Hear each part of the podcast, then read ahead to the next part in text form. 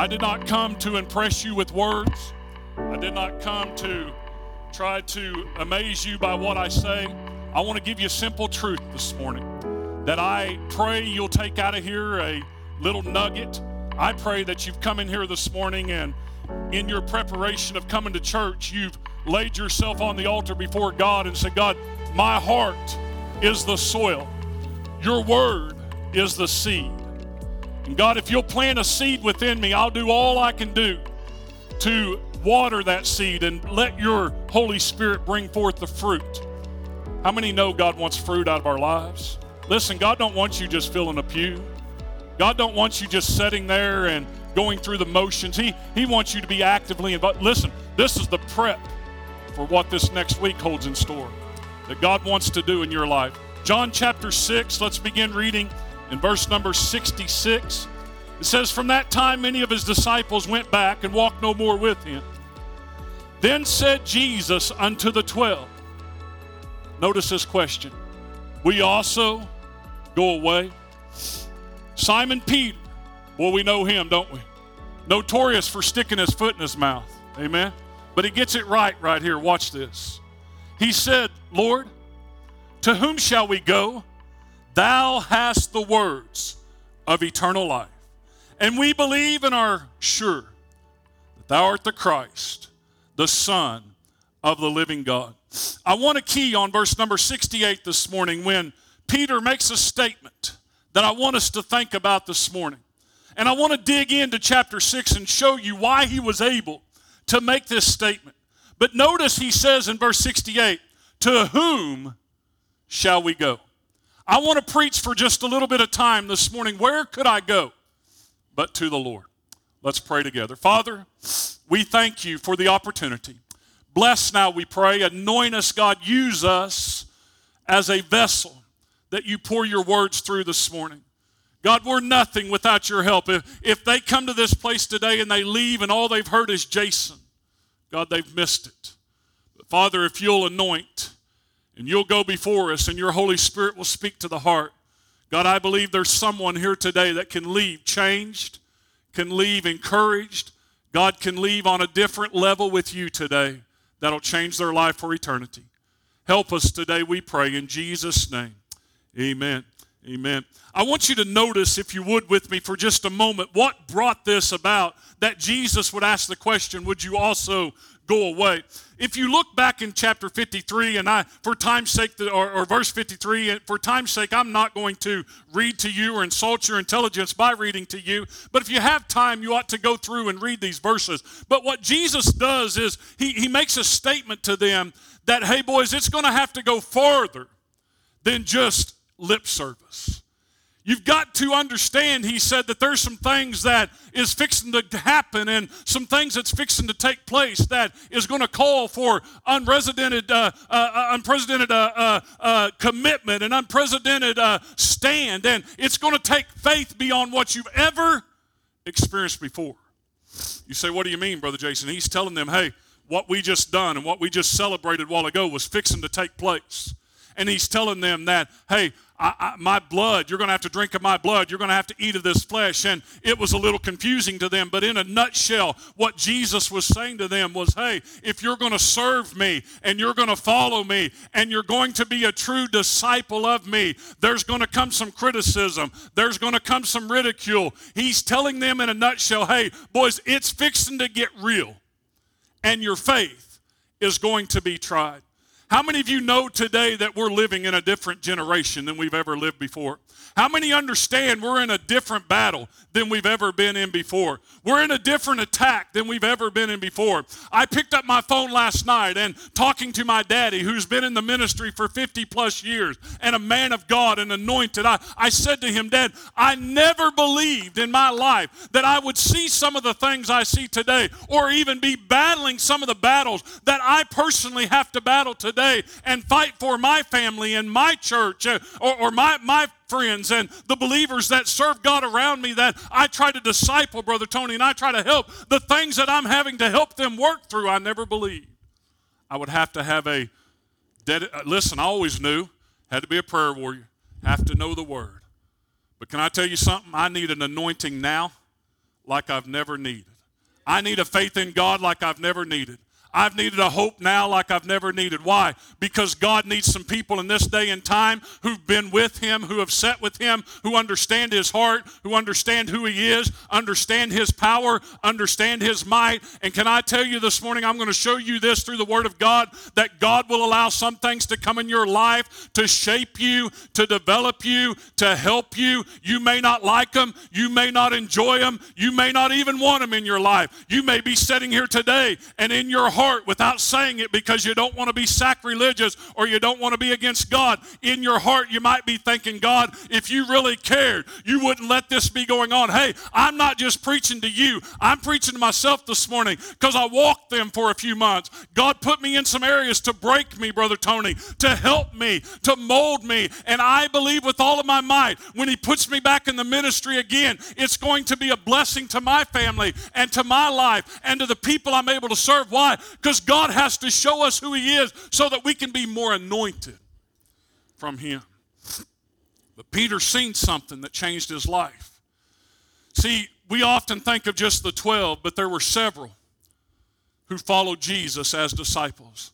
The 12 was his close, they were his intermingled group, but there were several who followed him. And when Jesus laid it out, it was too much for them. It was too much. Listen, I've been in church long enough and I've served God long enough, I know that some people will come in, hear the message, go out, and never be changed. Some people will come in, go through the motions, go through the praise, and, and, wish they had what they see in other people, but they're not willing to pay the sacrifices to experience the power of God in their life. But Peter seen some things that made him look and say, Who else are we going to go to? And there's three things I want to show you real quick this morning. Number one, I want you to go back to verse number 5 with me in this passage of Scripture. There's three things that he's seen that made him say, Where could we go but to you? See, earlier in this chapter, they had been apart, and they the Bible says that the Passover of the Feast of Jews was nigh in verse number 4. And Jesus had taken them apart into a mountain, verse number 3 says, with his disciples, and they sit there. And Jesus throws out a test. He looks up and there's people everywhere.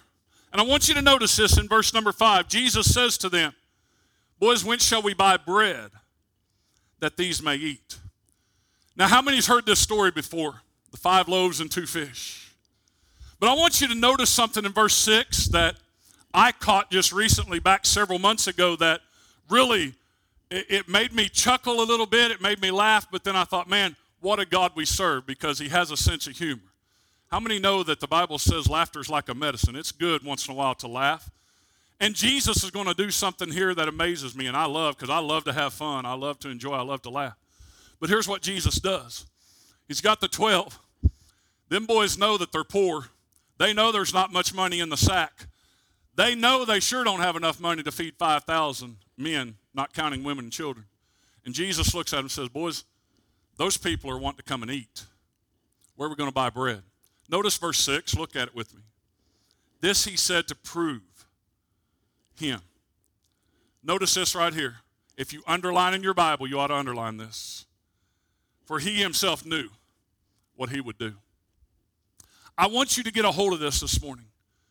Jesus knew the resolve before the problem ever arose. Look up here this morning. I don't have nothing profound to give you this morning except this right here.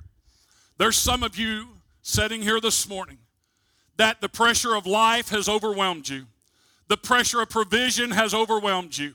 The how we're going to get by and the how we're going to make it and how are we going to take care of this and how are we, how are we, how are we going to is weighed upon your mind. It stole your joy. It stole your happiness. It stole everything from you that, that you really want to give to the Lord in song and in praise. All you can think about is how you're going to get through, how you're going to make it, how you're going to do it. Listen, I, am saying this to you this morning from experience because I walked through that. I, I've always in my life, from the time I was 19, been in full time ministry to stepping out now and just trusting God to provide and take care and, and meet my needs. And, and, and boy, my wife can tell you I'd lay at night and I'd look over Brother Tony Tour and I'd say, boy, I don't know how. I don't know how. And she, in her faith, would say, hey, you've always preached it, just trust God. But here's what happens in this passage of Scripture Jesus looks at them and he says, boys, there's something that needs to take place here that you need to see and you need to understand. He said, how are we going to feed them? Listen, he asked this knowing in the back of his mind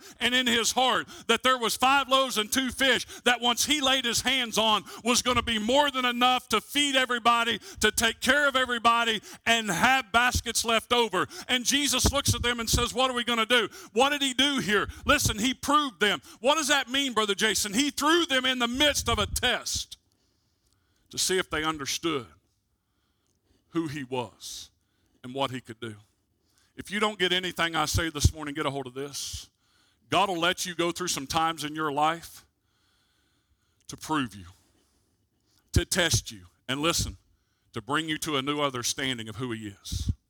See, I, I was studying this week and as preachers, we go through a lot of verses and a lot of scriptures, and we try to decide what we're going to preach and where God's leading. And, and a lot of times, God's just giving us stuff for us to help us. And that's what God done for me this week. And I, I'd been studying on the refiner and how God refines. And I went back and researched some stuff, and I noticed how that silversmith and goldsmith, man, they'd put the metal in the fire and, and it would go through the refining process. And the way they knew it was perfect was when they could see themselves in the image.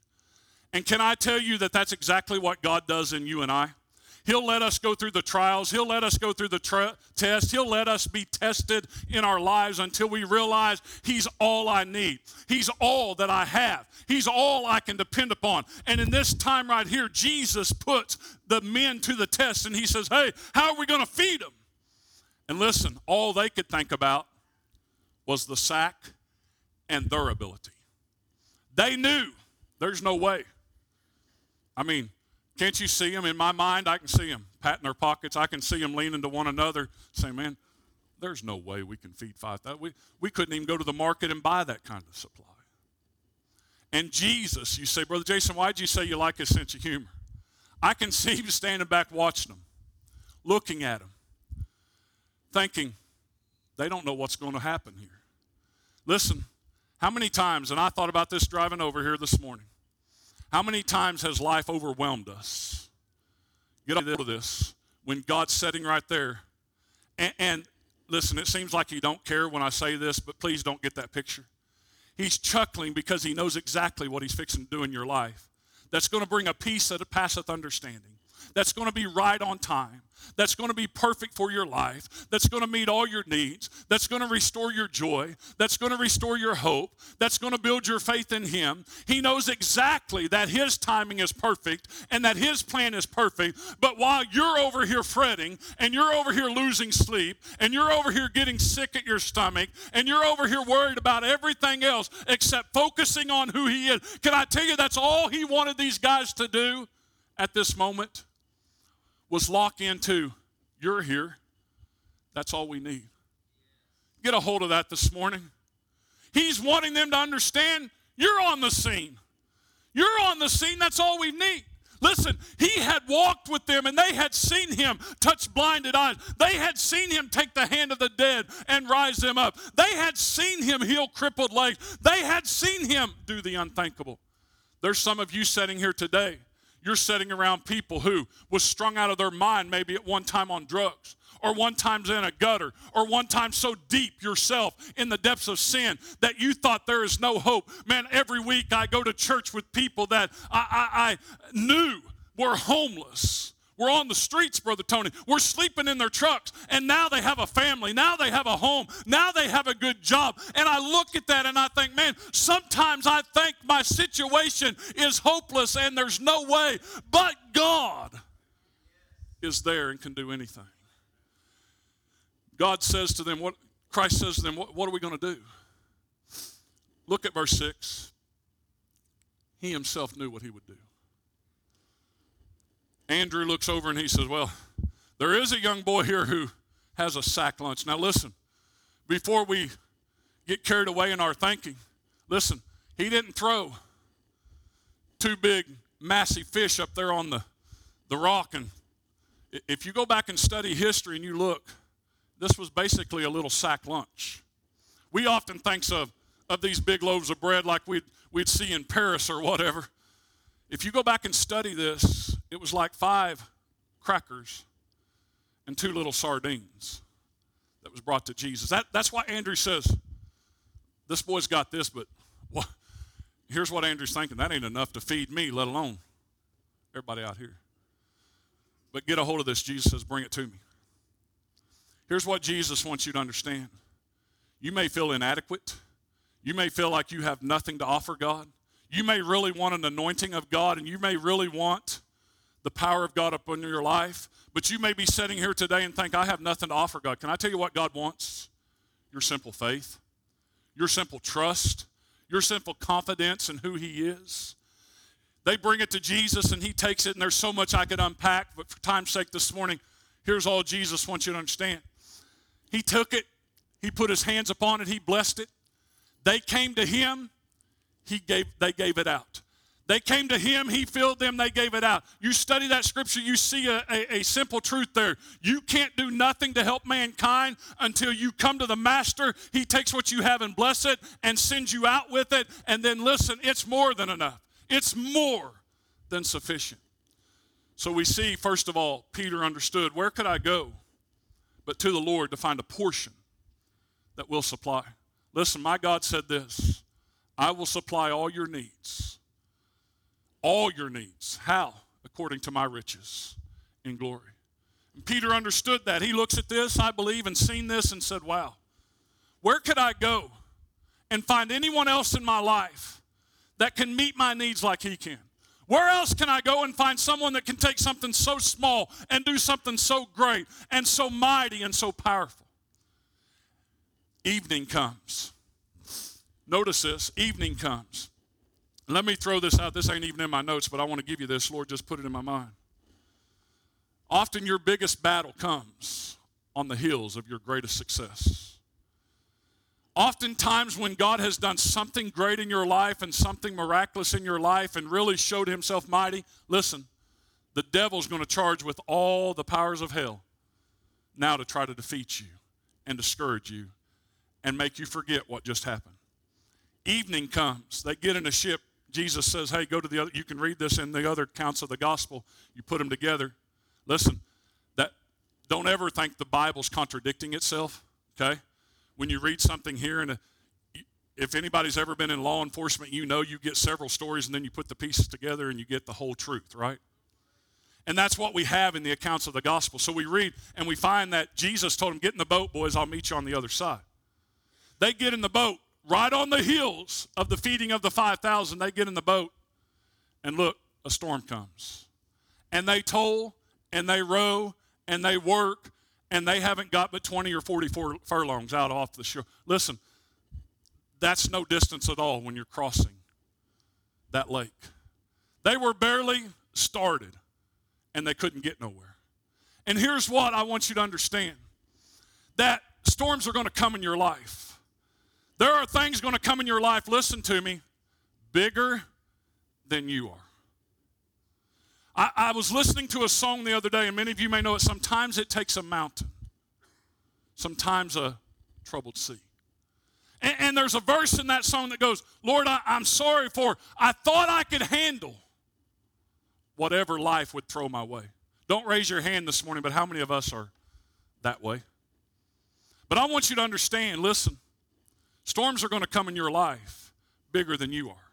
And oftentimes they're going to come in a way after you've seen God do something great in your life. They had just come off of the feeding of the 5,000. And you would think that in their minds they would say, hey, he said go to the other side, all is good. You'd think they would not be worried, they would not be scared, but then here he comes walking on the water, and you read the passage of scripture. He's they're terrified, they're scared to death. They think they're going to drown, they think they're going to sink. He's coming to them, they're scared, they think it's a ghost. They don't know what it is, they think it's a spirit coming after them to destroy them. And Jesus says a great passage right here to them Fear not, it is I. Be not afraid. But I want you to get a hold of this in this passage of Scripture. I want you to go with me to verse 17 and begin reading. They're, they're in the ship. Verse 18, they're, sea arose by a great storm, and they had rowed. Notice in verse 20 and 21, he says, It is I, be not afraid. And I want you to get a hold of this word. And I, I didn't notice this till last night I was reading. Notice this. I, I, I've seen it before, but it jumped off the page to me. Notice this. They willingly received him. I don't know if that grips you like it did me when I was reading last night, but here's what God said to me. Oftentimes I'm standing right there, waiting to get in the midst to calm the storm. But folks won't willingly, willingly receive me into the boat of their life. Hey, listen, I'm not here to judge you this morning. I'm here to tell you from experience that oftentimes God's waiting for us to willingly say, God, I can't do it no more. Listen, you get the picture here. They have, these are professionals. They've been on the lake, they've been on the sea, they've been in storms before. I, I said this in Bible study last Thursday, Thursday night, and I was just there to receive for myself, but God spoke to me, and I said this, guys, we're often so guilty of serving God for a while, and we go through things, and we get such a head knowledge. We think we got it all figured out. We think there's nothing going to come our way that we can't handle. We think that, listen, and, and, many of us have been committed to the Word. Many of us have grown up in the Word. Many of us do take time to read and study. Many of us do take time to fill ourselves with something. And if we're not careful, pride takes over our lives and we think, I got this. But listen to me. I don't care how long you live or how long you walk in this world, there's eventually going to come a storm in your life where you're going to have to lay it all down and say, God, I don't know what to do except let you get on the scene. Why did Jesus, why, listen, we could sit here and we could talk through this and we could say, why in the world would he take them off a great experience of feeding the 5,000, put them in a ship and let a storm come? The whole gist of what he was trying to do was he was fixing to go to the cross. He was fixing to die. He was fixing to return back to heaven and apply the blood to the mercy seat for all mankind for all time. He was fixing to leave them, but he needed them to understand when he went away. I've showed you all these things so that you can understand I'm more than enough. I'm all you need. I am who you need to have confidence in. I am who you need to trust. I am who you need to believe. And so they willingly receive him in the ship. And notice this the Bible says, immediately they were at the other shore. There's some of you here this morning that you're fighting with all that's within you. Listen, I, I could lay a whole list out. You're fighting for your finances, you're fighting for your family, you're fighting for whatever. Listen, you're fighting. You're battling the storm. The storm of life has got you so pressed down, you don't know what to do. Can I tell you what you need to do? Here in just a moment, you need to get up out of it. Listen, if God's speaking to you right now, you're not going to bother me. You need to get on the altar and say, God, I need you in the boat. God, where am I going to go? Listen, where am I going to go but to you to find the peace? Can I tell you something? You can switch jobs and make more money, but if God ain't on the scene, you're still not going to have the peace. You can turn to counselor after counselor, but if God ain't on the scene and God ain't in your life, you're never going to get the right truth and the right counsel. Why? Because He said, I'm the way, I'm the truth, I'm the life. Peter watches this and he says, Man, where, where else could I go and find someone that gives a peace that'll sustain me in the time of storm? Where, where could I go but to the Lord to find a portion that supplies my need, to find a peace that sustains me? But then listen, they reach the other side and a teaching begins to take place, and Peter listens. And I want you to get a hold of this, and I'm done. In chapter 6 and verse 47, Peter listens to the, the murmuring of the Jews is taking place, and Jesus is teaching them about, you know, hey, in the wilderness there was bread came down and it fed them, and and they thought that was the bread. And Jesus begins to tell them, I am the bread of life. What, what is he saying to them? I am what will sustain your every need. But I want you to get a hold of what he says in verse number 47 and 48. He makes a statement, and, I, and this is my last thought I want to give you. He gives a promise that we'll secure. You know what I've learned in my little time, I, I just turned 45 this last week. And I begin to understand that the one thing God wants me to get a hold of is there's promises that I can stand on. And, and can I tell you what we're all looking for in life? Peace and security. Would you agree? Peace and security. I turned 45 and I thought, man, unless I, I, was kidding with my son in the bedroom before I went to bed that night. I said, well, I'm 45. Unless I live to be a ripe old man, life's half over. More than half over, right? And he got tickled and he said, Dad, that'd be cool if you turn 90 and at that time I'll be 60. He said, I'll drive you around in a gas motored car because by then everything will be electric, he said. I said, but listen, I, I thought to myself, man, 45, that's went in a hurry 20 years and it's retirement time. And, and I thought, you know, I, went to work that next week thinking, the rest of the week thinking, man, 20 years to prep for security and end in peace. And God began to speak to me because I knew I was coming here and this message was on my heart. I want you to notice what he says in verse 47. Verily, verily, I say unto you that he believeth on me, get a hold of this, hath everlasting life. Can I tell you that God wants you to understand one simple thing, and that's the gospel today? See, you could go and find a lot of things in life that you might think fulfill you, and, and, and you may be battling. You may be battling for supply in your life. And, and listen, I got just a simple outline because I thought, man, if I was teaching in a teaching session, I would pour out all the supply that God can give to our lives. If I was teaching in a teaching session and had all the time that I wanted, I, I would point out to you how God sustains. But listen, there's one thing God wants you to understand there's security in Him. The gospel is very simple. He's not willing that any should perish but that all should come to repentance. And he made it so simple by this statement right here. Verily, verily, I say unto you that whosoever, listen, believeth. Brother Jason, I believe. No, listen. He's not talking about a belief that just out of the mouth. See, there, there's two statements in Romans that tie together. If you'll confess with your mouth, and that's a lot of times the only place a lot of people get. How many's heard the saying, talk is cheap. Hmm? If you'll confess with your mouth, and here it is right here believe in your heart. See, what believe what, Brother Jason?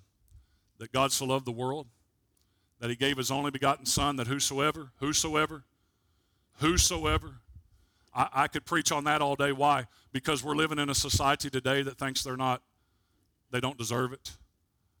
That, that, that God definitely wasn't talking about them. Listen, God don't care where you've been, what you've been through, and where you're coming from. He loves you.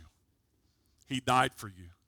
And I know this sounds cliche because preachers say it, and, and oftentimes we play it off as, oh, that, that's, they're just supposed to say that. No, I mean this with all my heart. Had you been the only one, he'd have died for you. And what he wants you to get a hold of today is belief is total confidence in who he is. See, there are some here today, I believe with all my heart, that you need to get a hold of this simple fact and this simple truth, and I want to put it in a nutshell and I'm done. Jesus is more than enough. He said, Verily, verily, I say unto you that whosoever shall believe in me will have everlasting life. What's that mean, Brother Jason? God will take care of you here. God will help you through. Listen, there are going to be storms. God help the preacher and I, I know Brother Joplin well enough to know, and Brother Tony well enough to know, you're not getting taught this here. They're not teaching you you're never going to have a trial. They're not teaching you you're never going to have a battle. Listen, if that was the truth, he'd have never gave us Ephesians 6 where he says, put on the whole armor. Okay? You don't need armor unless you're going to a battle, right? There's going to be trials in your life, but here's the promise. In this world you shall have tribulation, but be of good cheer. I have overcome the world. He's given us peace that passeth understanding. And, and, He's given us the supply that we need in our life. But here's what He wants you to have as you lay your head down tonight, as you wake up tomorrow, as you face this day ahead of you the rest of the day. He wants you to know that in Him you have hope and everlasting life. Why? Because you believe. Not with your mouth, but with your heart. See, I, I was raised in church all my life, saved as a 12 year old boy.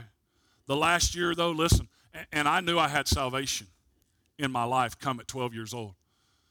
But I stand before you today and I can say this in the last year, God has helped me have a confidence in Him that I never had. Why, Brother Jason?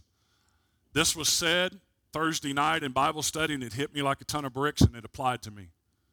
I'd hit cruise control. Grown up in church all my life, been in church all my life, knew the Bible, studied the Bible, went to college, learned things, understood theology. Under, listen, I thought there would nothing come in life or in church, Brother Tony, that I hadn't seen. I couldn't call dad. I couldn't call other friends. I couldn't figure out and I couldn't handle. And here's what God showed me. Yes, that might be true on the surface. But there's things in your life you need to know, Jason, and get a hold of. And, and listen, I believe God's saying to some of you here today, you need to get a hold of more than just the surface. I am all you need. Because where could you go but to me? Man, in this last year, God has showed me his faithfulness.